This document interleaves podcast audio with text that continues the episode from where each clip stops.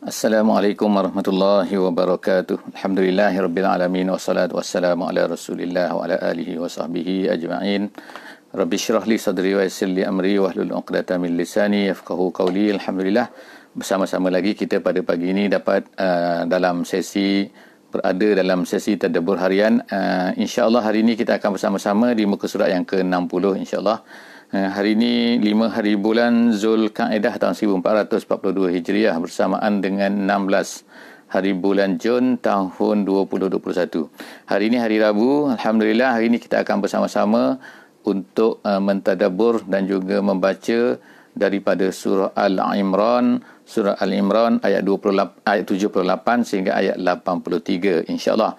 Uh, jadi kepada semua sahabat-sahabat yang berada di dalam Uh, sesi kita pada kali ini yang sedang menonton ataupun yang akan menonton ataupun siapa-siapa saja yang bersama-sama dalam sesi video kita pada kali ini untuk membuka mashaf uh, yang terbaiknya insya-Allah untuk melihat uh, apakah perkara-perkara ataupun perkataan-perkataan sendiri yang akan kita lihat di dalam yang digunakan oleh Allah Subhanahu Wa Taala di dalam muka surat ini insya-Allah.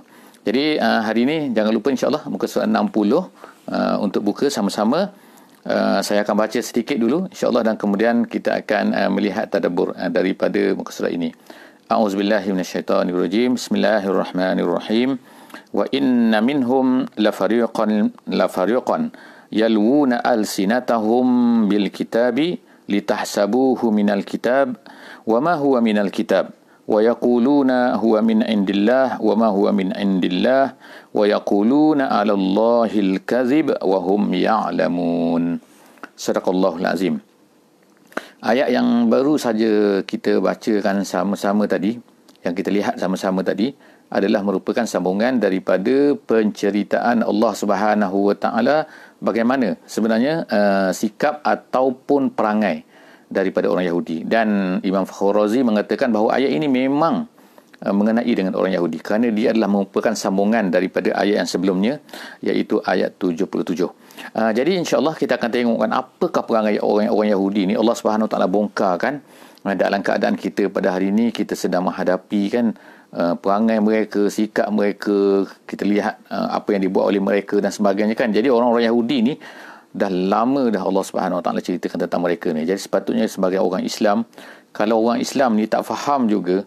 sebagaimana yang diceritakan oleh Allah Subhanahu Wa Taala sama ada kita ni tak mau faham ataupun kita ni tak faham ataupun kita tak baca Quran ataupun kita baca Quran tapi kita tak faham apa yang disebutkan oleh Allah Subhanahu Wa Taala di dalam Al-Quran. Jadi kita tengok sini kan di antara apa perangai orang-orang Yahudi ni dan Allah Subhanahu Wa Taala ingat eh, kita ingatkan bahawa Allah Subhanahu Wa Taala telah menetapkan eh, telah mentakdirkan bahawa Nabi Muhammad wasallam berhijrah daripada Mekah yang mana Mekah ini dipenuhi oleh orang-orang Quraisy, orang-orang Arab yang mana mereka ni adalah penyembah berhala.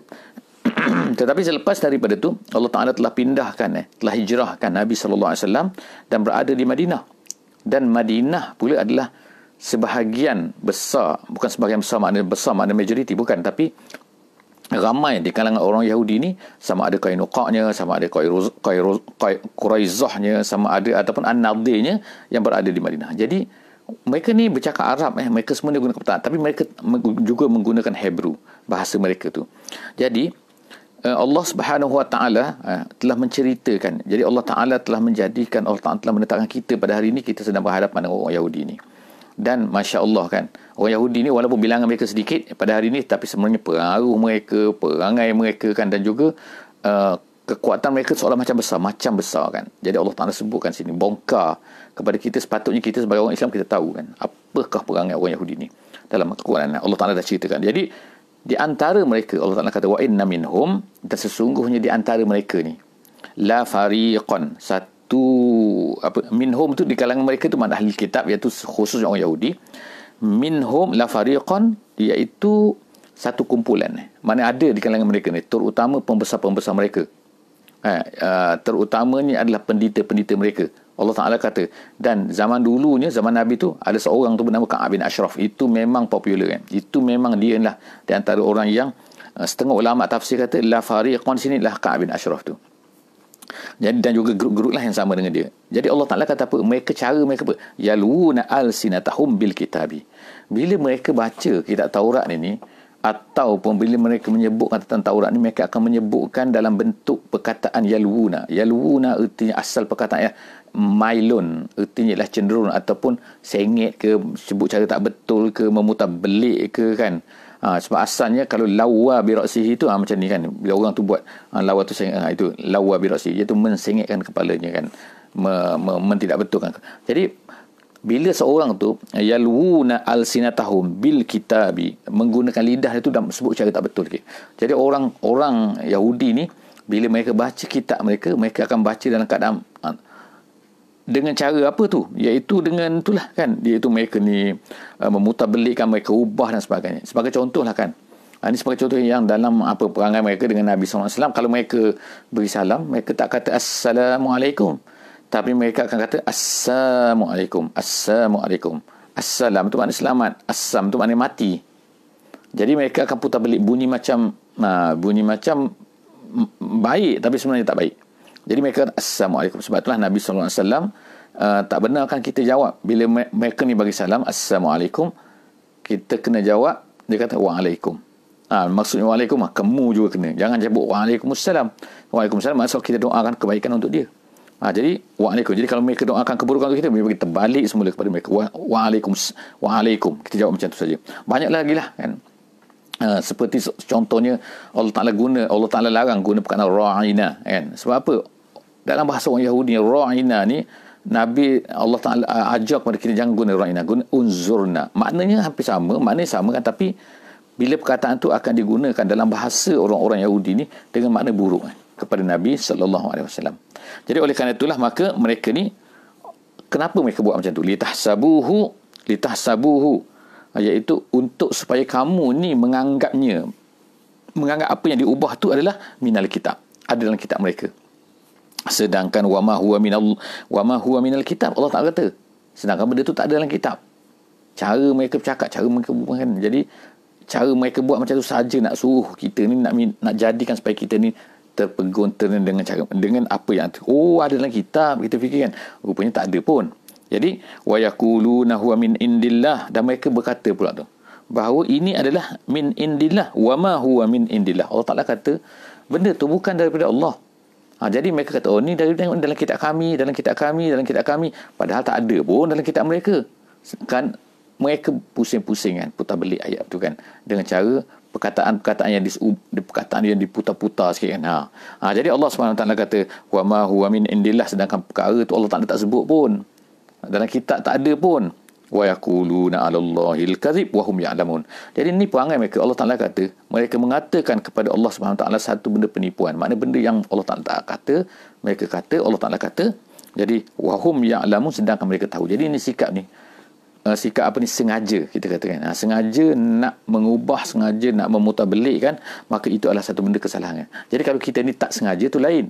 Kadang-kadang kita baca Quran, kadang-kadang terlidah, tersasul kan. Dalam keadaan kita tak berniat tu lain. Ini dalam keadaan mereka ni berniat dan mereka tahu. Sengaja mereka buat macam tu. Seterusnya dalam ayat yang ke-79. Allah Subhanahu Wa Taala kata, "Maka nari basharin an ya an yu'tiyahu Allahul kitaba wal hukma wan nubuwata thumma yaqulu lin-nas kunu ibadan li min dunillah." Ayat ini Ha, dikatakan Allah turun kerana ada beberapa ada beberapa apa ni uh, sebab nuzul. Ha, ada yang ada setengah ulama mengatakan sebab nuzul ni adalah ada satu kumpulan ni iaitu Kristian eh, daripada Najran. Kita dah sebut uh, perkara ni berkali-kali kan. Uh, banyak kali dah sebelum daripada ni pun dah ada iaitu orang-orang Yahudi daripada Najran. Mereka ni datang berjumpa dengan Nabi wasallam dan mereka tanyalah apa uh, gini-gini kan kepada Nabi. Jadi mereka pun kata, mereka kata apa? Mereka beritahu kepada Nabi SAW, Nabi Isa menyuruh kami ini supaya mempertuhankannya, mempertuhankan Isa tu. Maknanya bukan kami ini yang pandai-pandai nak mempertuhankan Nabi Isa tu. Yang nak kata Trinity dan sebagainya tu. Masa tu dah ada Trinity. Eh. Jadi mereka pun, mereka beritahu kepada Nabi Muhammad, uh, Isa yang yang menyuruh kami buat macam tu.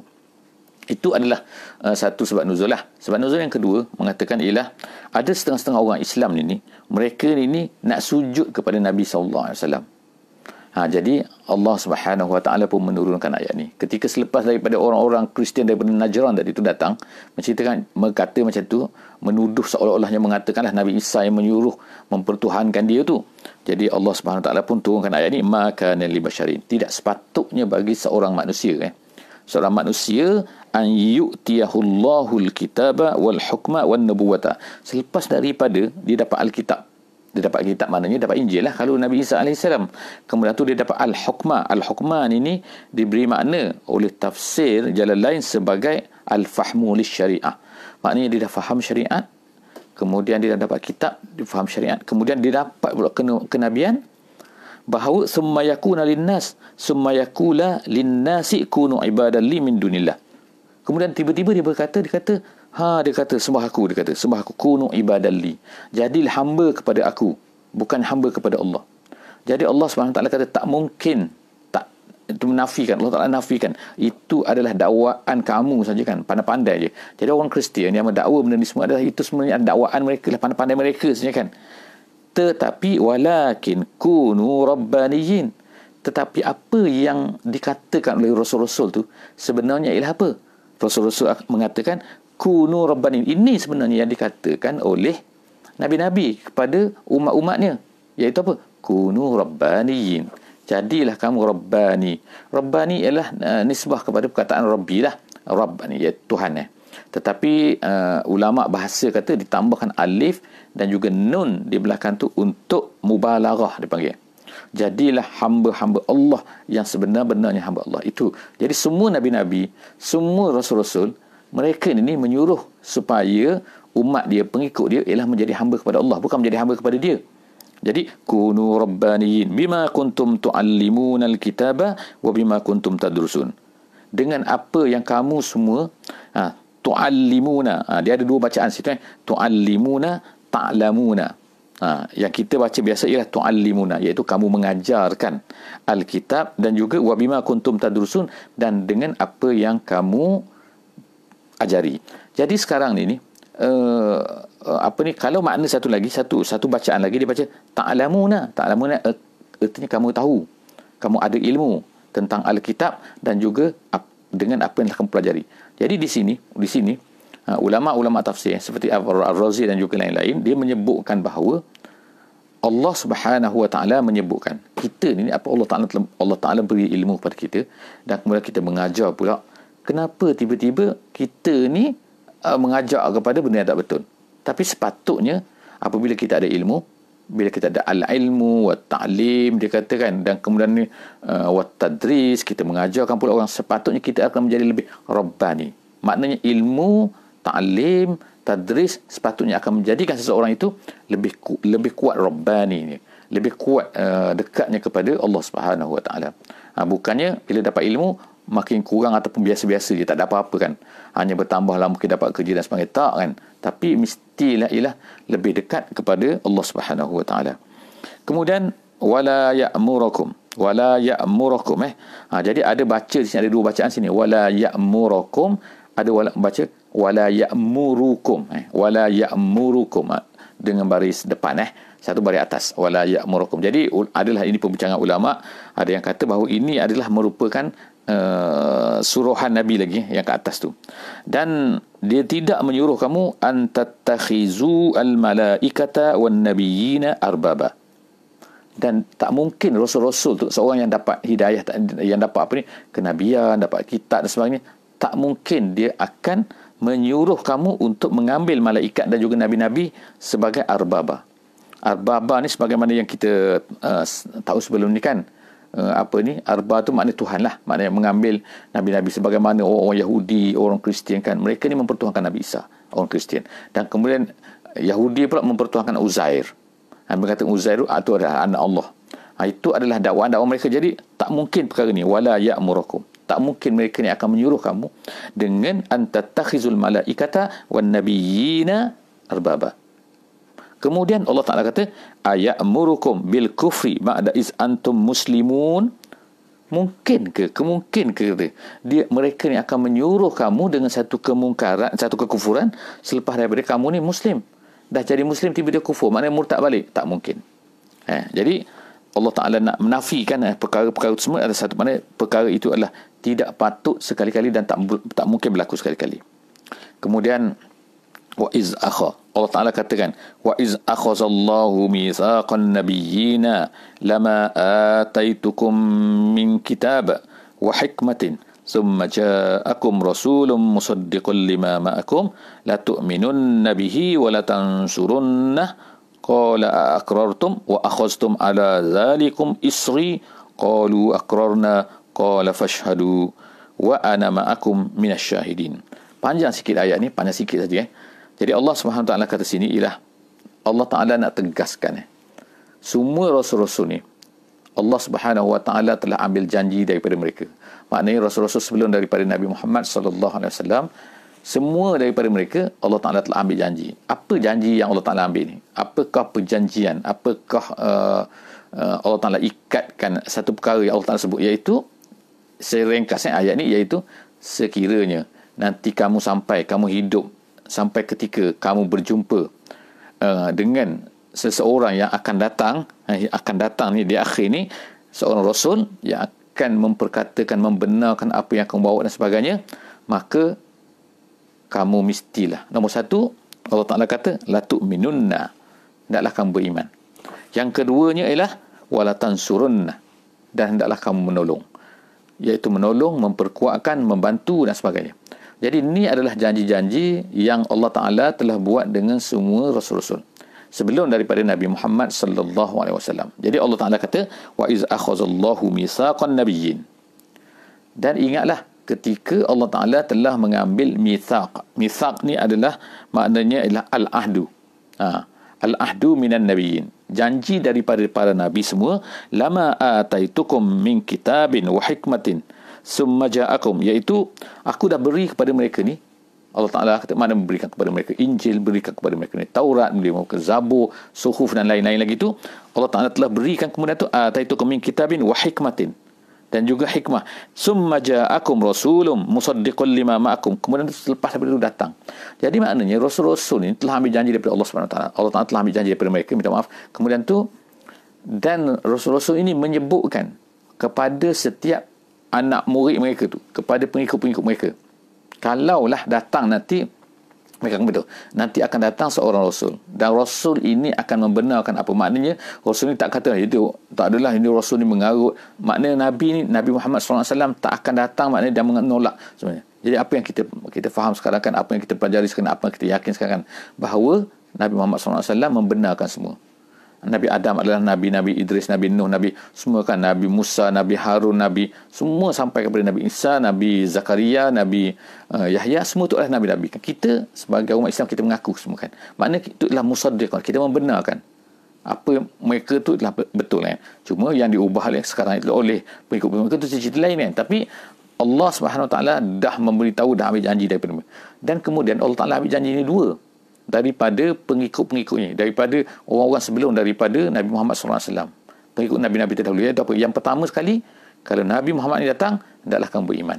Yang kedua kalau Nabi Muhammad ini datang hendaklah kamu walatan latan surunna walatan surunna hendaklah kamu tolong.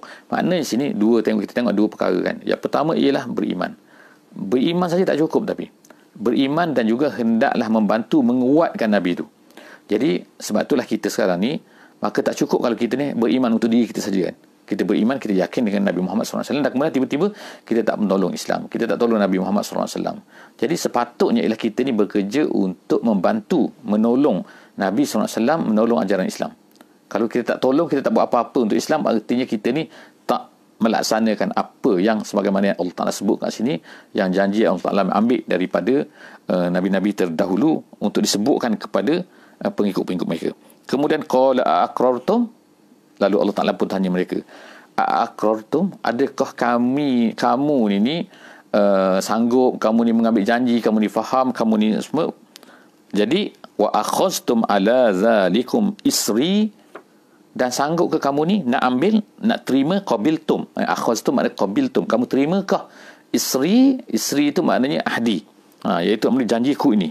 Ha kemudian Qalu mereka semua menjawab. Mereka jawab apa? Aqrarna. Kami terima ya Allah. Maknanya mereka maknanya sini kalaulah eh, ada rasul-rasul terdahulu yang tidak menyebutkan Nabi Muhammad yang disebutkan dikatakan mana pengikut-pengikut mereka katakan tak ada pun dalam kitab mereka itu sebenarnya adalah kitab-kitab yang telah diselewengkan sebab semua rasul-rasul yang terdahulu telah menyebutkan perkara ini. Kerana mereka dah ambil janji daripada Allah SWT jadi tak mungkin mereka ni tidak menunaikan janji apa yang telah mereka beri kepada Allah SWT jadi mereka kata aqrarna qala fashhadu. Jadi Allah pun kata kepada mereka fashhadu. Maka saksikanlah wa ana ma'akum minasyahidin iaitu saksi di atas diri kamu dan saksi ke atas pengikut-pengikut kamu bersaksilah kamu maknanya sebab itulah kita katakan bahawa mereka semua ni dah menyebutkan jadi kalau tak ada dalam kitab mereka kalau tak ada tidak diketahui oleh uh, pengikut-pengikut mereka itu artinya telah berlaku penyelewengan dan juga pengubahan yang dibuat oleh pendeta-pendeta dan juga uh, padri-padri dan juga siapa-siapa lah orang-orang agama mereka. Kemudian Allah taala kata faman tawalla ba'da zalik faulaika humul fasiqun siapa yang a'rada siapa yang berpaling siapa yang tak nak ikut siapa yang tak nak terima ba'da zalik selepas daripada zalik tu apa itu tu itu apa al-mitsaq tu selepas daripada janji itu Maknanya pengikut-pengikut ni. Rasul tak tak tak Rasul tak menyeleweng. Yang menyelewenglah pengikut-pengikut mereka tu. Kalaulah mereka ni berpaling, mereka ni menyeleweng daripada janji tersebut, maka Allah Taala kata faula ikahumul fasikun. Mereka ni adalah orang yang fasik. Fasik artinya ialah orang yang jahat, orang yang yang tidak ikut apa yang telah mereka janjikan dengan Allah Subhanahu wa taala. Seterusnya ayat yang terakhir. Allah Subhanahu wa taala kata afa ghayra dinillahi yabghun. Afa ghayra dinillahi yabghun. Yabghun eh? Ha, dalam satu kiraat lain adalah tabghun. Tabghun dengan tak bukan dengan ya. Tapi dalam kiraat kita yang kita baca biasa ialah afa ghayra dinillahi yabghun. Jadi kiraat-kiraat ni sebenarnya ada ada kiraat tujuh yang kita tahu kan. Kiraat-kiraat yang mutawatir maknanya ada baca macam ni macam macam tapi kita ni adalah mengikut satu bentuk bacaan uh, yang itu hafsin. Jadi kita ni adalah inilah bacaan yang ada dalam mushaf kita kan. Ha, tapi tal, kalaulah kita sebut kiraat tu kalaulah ada orang baca yang kita dengar eh kenapa baca tabrun ha, itu pun sebenarnya adalah satu kiraat eh. Jadi Allah SWT kata adakah adakah mereka ini ha, ataupun adakah kamu ini mencari selain daripada Allah eh, selain daripada Islam selain daripada agama Islam? Afa ghayra dinillahi yabghun. Adakah mereka ini nak mencari selain daripada dinillah? Sedangkan Allah Taala kata walahu aslama. Sedangkan baginya lah aslama tunduk. Apa? Man fis samawati wal ardi. Apa-apa saja yang ada di langit dan juga ada di bumi. Semua ada di langit ada di bumi semua Islam Islam kepada Allah Subhanahu wa taala. Islam artinya apa? Iaitu tunduk. Tunduk kepada Allah. Jadi tauan sama ada secara uh, secara patuh secara bila ibad makna uh, dalam tafsir kata bila ibad mana bila ibad ni mana tanpa bantahan. Maka tak boleh tak, tak boleh. Mesti kena ikut juga kan.